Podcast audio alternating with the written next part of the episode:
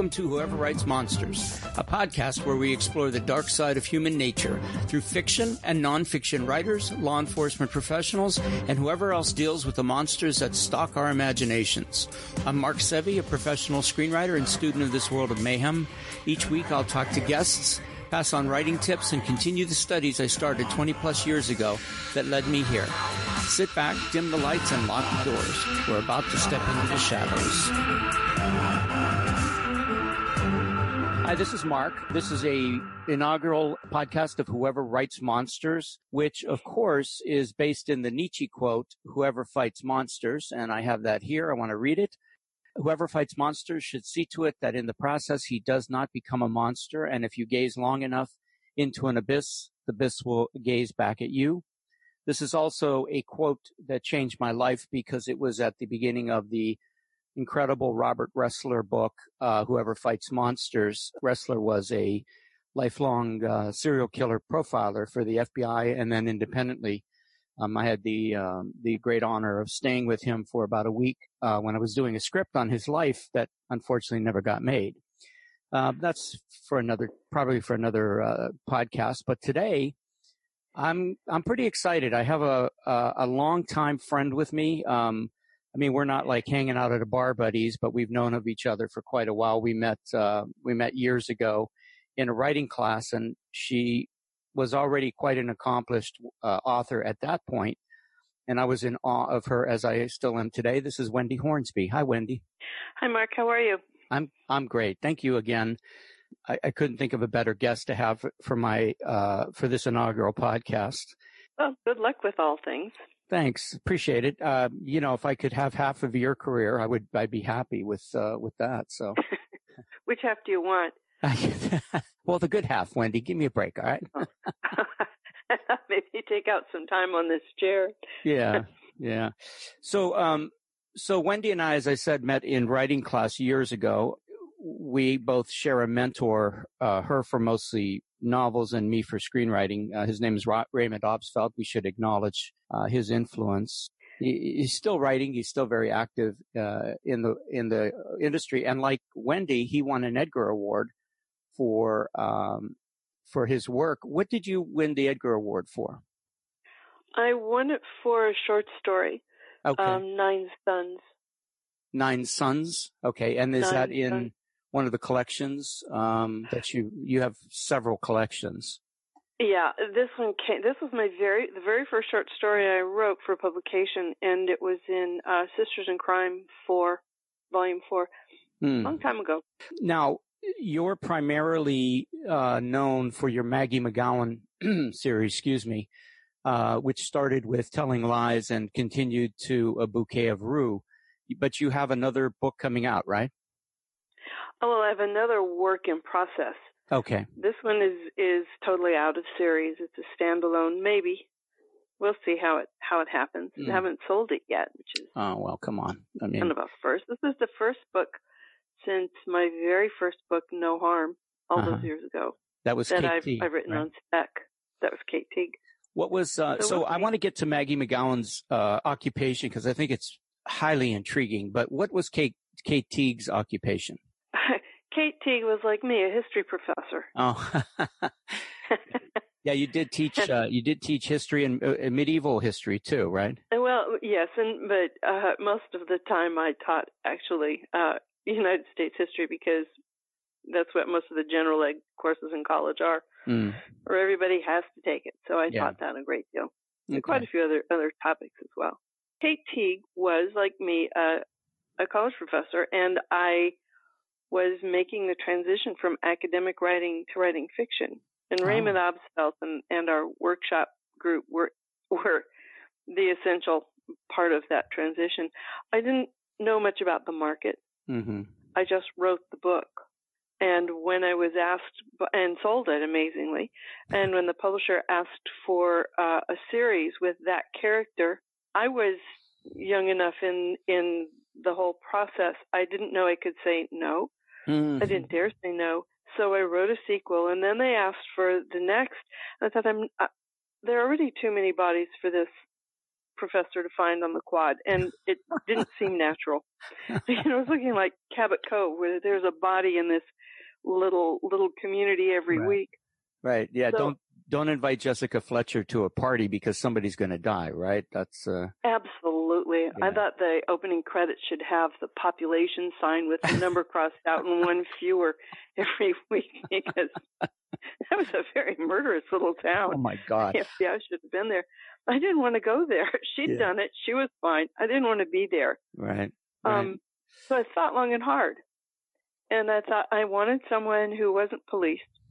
There were lots of PIs and lots of reporters. I wanted someone who was different, mm-hmm. but someone who could find crimes to to investigate. So, and I love film. So I made Maggie MacGowen an investigative filmmaker. That's and which is a, yeah, it's a great occupation. Holy crap! Yeah, it was fun. Yeah. Um. So, so let's get a little bit into the nuts and bolts of of your work because you're obviously successful. I know a lot of this from my experience is hard fought, hard hard won.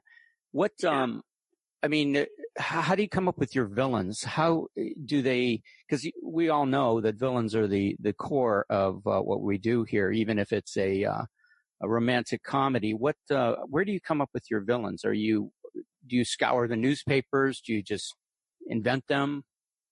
Well, some of the above. Um, the stories just come. They just come. They just occur, and uh-huh. they come out of the events around you, around the world. You know, I, I don't know the problem isn't deciding what to write. It's or, or finding a story. It's it's it's figuring out which of the stories you want to write you're going to do next. And mm-hmm. the villains are just an an organic part of the story. They drive the story. So they it seems to me the the villain occurs first. What's the issue that has to be resolved? Right. Okay. And so the the villain the villain walks on stage and lets himself be known. Absolutely. Yeah. Um, I wrote an article years ago for uh, creative screenwriting that, and one of the one of the legs of the article was the villain moves at night. And uh, so without that villain, we, we get nothing basically because the hero's basically a spoil sport. Interferes with the villain's uh, plans, I guess. So. I thought about it that way, but you're right. Well, yeah. I mean, yeah, here's the villain, you know, going along, doing evil, having fun, going to uh, bar mitzvahs, and then all of a sudden the hero comes in and says, "No, you can't do that anymore." So, um, yeah, so for me, yeah. I I came to uh, plot fairly easily. Characters have always been uh, difficult for for me. You know, uh, not so much creating them, but just making them real and, and viable. What was uh, what were you good at right away, and what did you have to work on?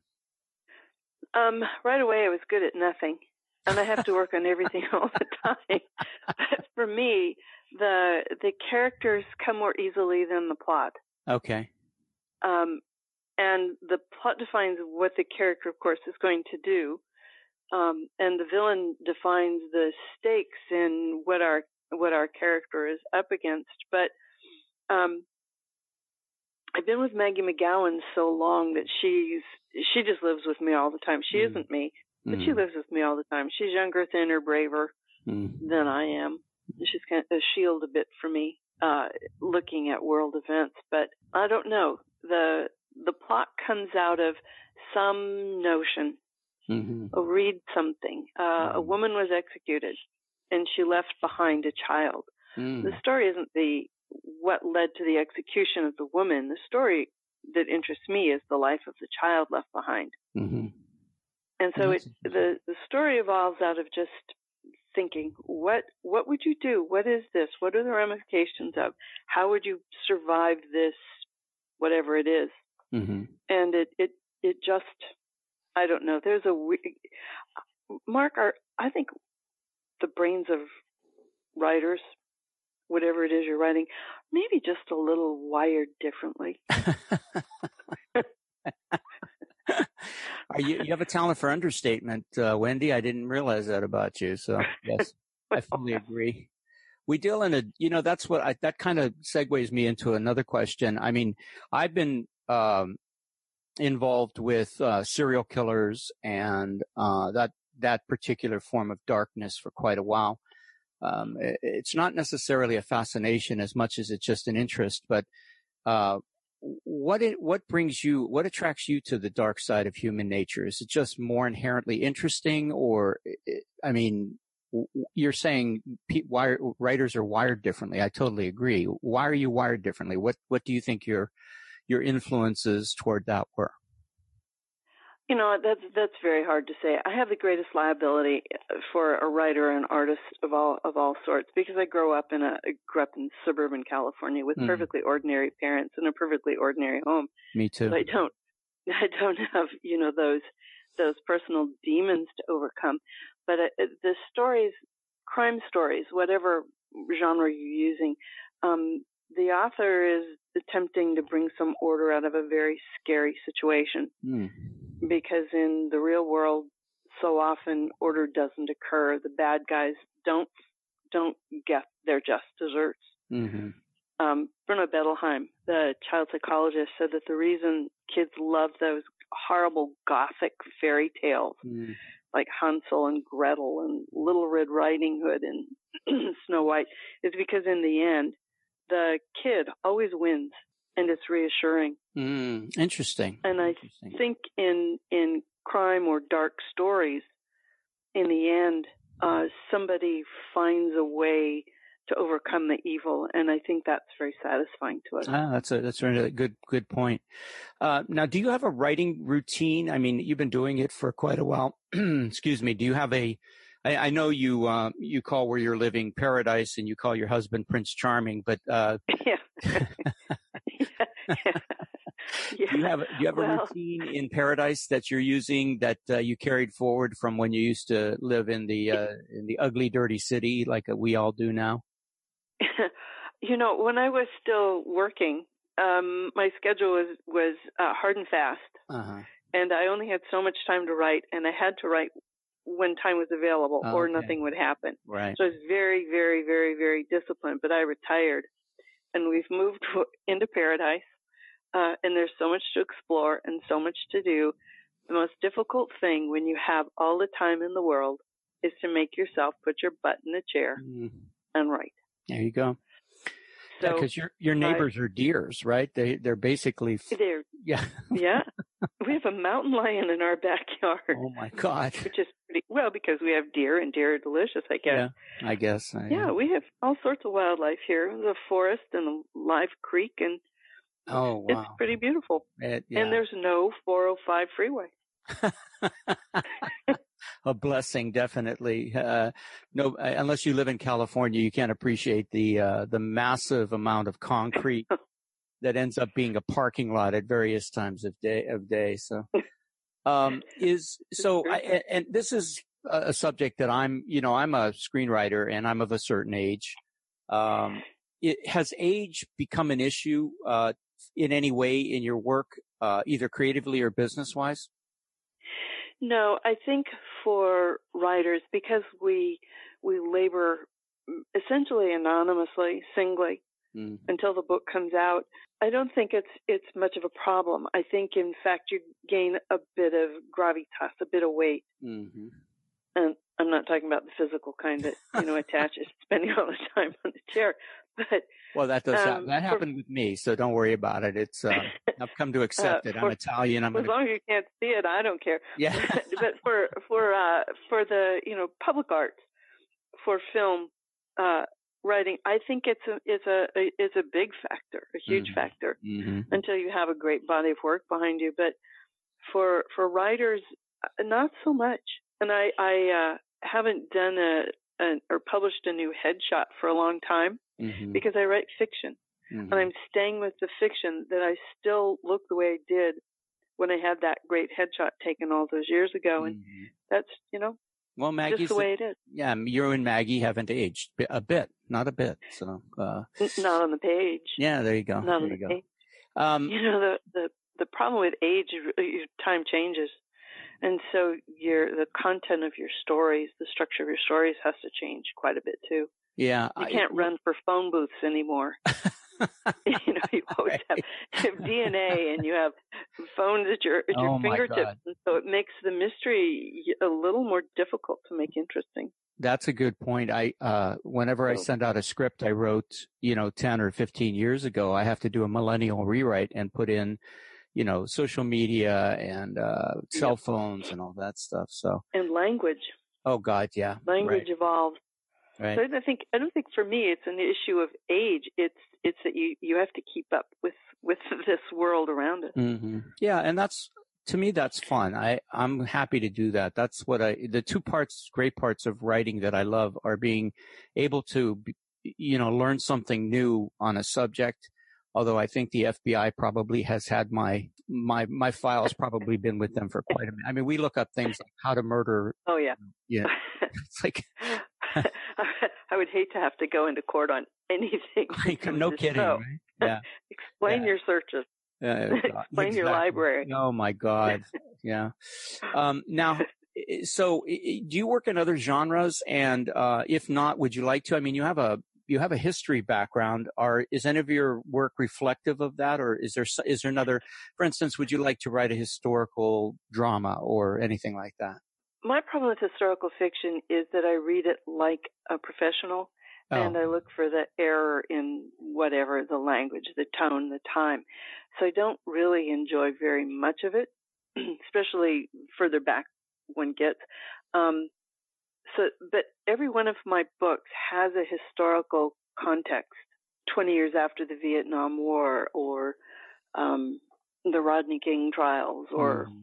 or whatever. There's always a historical something that echoes back into this story. So there is that. Um, but because I've written under contract, my Maggie MacGowen books are all contemporary events. But in short stories, I've done all sorts of short stories, which is my first love, and they're they you know range from from really creepy crawly uh, to uh, historical, and there it's fun to experiment. Hmm. You, uh, I, there was a great quote, and I've seemed to have lost it about how uh, no, no one since Raymond Chandler has uh, depicted the darker side of Los Angeles uh, as well. And I just want to read the opening of your first book, uh, your first Maggie MacGowen book, because I found it very, it's amazing. It's, it's like you're a screenwriter. Um, and I know that's, I don't mean to insult you, but it's, uh, it just, you get to the point of the story. Who can turn the book down after this? Let me just read this opening. After the third firebomb smashed through the front windows of my parents' Berkeley house, I was parked in a walled convent school 60 miles down the peninsula. Other than swimming in nuns and black habits, there wasn't much worth remembering about St. Catherine's Academy for young ladies.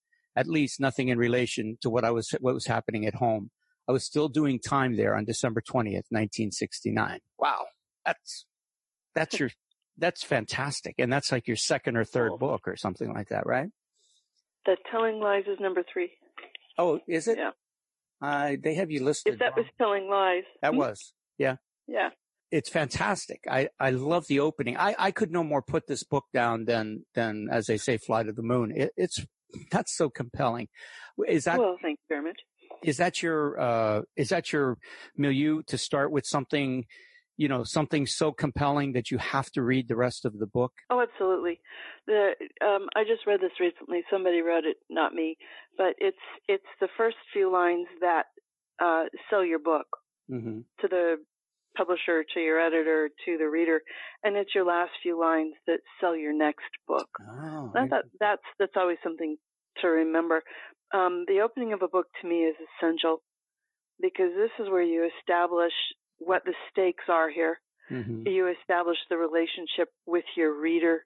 hmm You you tell them what this this story is about, but you you develop the tone um, of the the rest of the book. hmm So we're in that book. Maggie's um, older sister, who is the reason for the bomb through the window in Berkeley, um, has been shot in, the, Mhm. in Chinatown in L.A. So that that event defines as well her relationship with her sister. This always rather explosive surrounding to this figure who to her was always bigger than life. So yeah, the opening is essential. That defines what the rest of the book is going to deliver to you. So her sister was a radical, right? And that's part of the that's part of the interweaving in the story. Yeah. Yeah. And here's another. This is her sister was a radical, a Berkeley radical. She's a, a epidemiologist, medical Okay. doctor, Oh. uh, and she's she was part of the think of the SDS um, in uh, in Berkeley, well, in Mhm. the United States during the '60s, during the Mhm. anti-war movement, and afterwards. And m- that book has um, a very strong historical setup um, because it's it's that period that's now 20 years gone by the time that book was written or Mhm. more. Mm. Uh, that uh, a friend who went underground all those years ago has suddenly been brought out of hiding, and we've seen that not so long ago. Kathleen Soliah, some of the SLA people, and Mhm. um, Bernadette Dohrn, and various other folks who are now old folks have been finally found and or have themselves come in out of out of the cold and so that's that's the background of the story is that the sister's history as a radical okay. Yeah. and now The um, someone shot her in the head Oh yeah. Oh yeah. And that's a really compelling uh, storyline. I love that kind of unraveling of past events. Yeah. So can you uh, can you briefly talk about anything you want to talk about re- regarding writing, like you know tips? How do you get your stuff out there? What do you have to do as a writer? Uh, I mean, w- give me the benefit of some, or the audience also, some of the benefit of your your experience. Um, I mean, what what do you come away with as a as an as a writer uh, that you think is most important? let me think. Two things. One is advice from Somerset Maugham Hmm. who said there are three rules for writing only nobody knows what they are. So write write what you do. Write do your work. Uh-huh. don't don't follow the market. Don't follow trends except keep girl out of your title please. Um take up too much shelf space already but uh, write write your book write your book um and the next is you have to keep your bottom in a chair long enough to finish something Hmm. and that's a real commitment. You have to look at yourself as as a professional, as a writer. Otherwise, you're going to have chapters in a top drawer forever. If you're going to be a writer, you have to write and you have to take it seriously. You have to let people know you're serious. That when you're writing, it doesn't mean you can go to lunch or take a Mhm. walk. Mhm. It means you're at work. And when you let this be known, you take yourself more seriously. But the, the important part is until you have finished a book, you don't have anything. Hmm. So it's a time commitment. Yeah, Bottom in the chair. yeah, it's DOC. t- yeah. on chair. I say put your ass in a seat, so I'm a little bit less uh, polite than you are, but You're that's just exactly nicer. what it is. So, um, so what I would like to do is tell everybody to please avail yourself of uh, anything that Wendy has written. Um, I'll put some links on the uh, podcast. Uh, there's a great, uh, a great one here I was looking at called uh, fantasticfiction.com. Plus her website is wendyhornsby.com and that's H-O-R-N-S-B-Y. Uh, Correct. Yeah. And is there anything else you want to promote or anything else you want to say to, to the audience? Well, you know, it's something that's fun and something that that maybe the folks want to explore um, is that early books that um, not so long ago would have disappeared from from availability um, are now available as ebooks. All my early books that were out of print, Oh. they're now ebooks and easily available. Yeah, you have a, Kindle, No- Nobu, and so on. Um, and and if you're re- if you're discovering a new author, it's not a bad idea to go look at the old books. If you're a serious writer, to look at how the evo- the author evolves, mhm. to watch that process occur. I agree. I think it's fascinating. Um, I always start at the very beginning with a, a new author. Period. I don't any. I don't. I don't dump dip in. I I want to see it from the beginning. Um, you have a. You do have a uh, uh, an Amazon page also, and it's like I said, I'll put those. I'll put all those links in the show notes uh, so you can you can uh, discover this incredible writer. And uh, you know, I I just can't thank you enough for helping me get my this new podcast started. We are Whoever Writes Monsters. My name is Mark Sevi. We've been talking to uh, Wendy Hornsby, a, a really terrific writer, a uh, very nice person, uh, and the most beautiful eyes I've ever seen. So, which with got, a nickel will get you. Yeah. anyway, thank you, Wendy, for uh, for being with me. It's fun talking to you. Yes. Good luck with all all oh, things. Thank you. Thank you.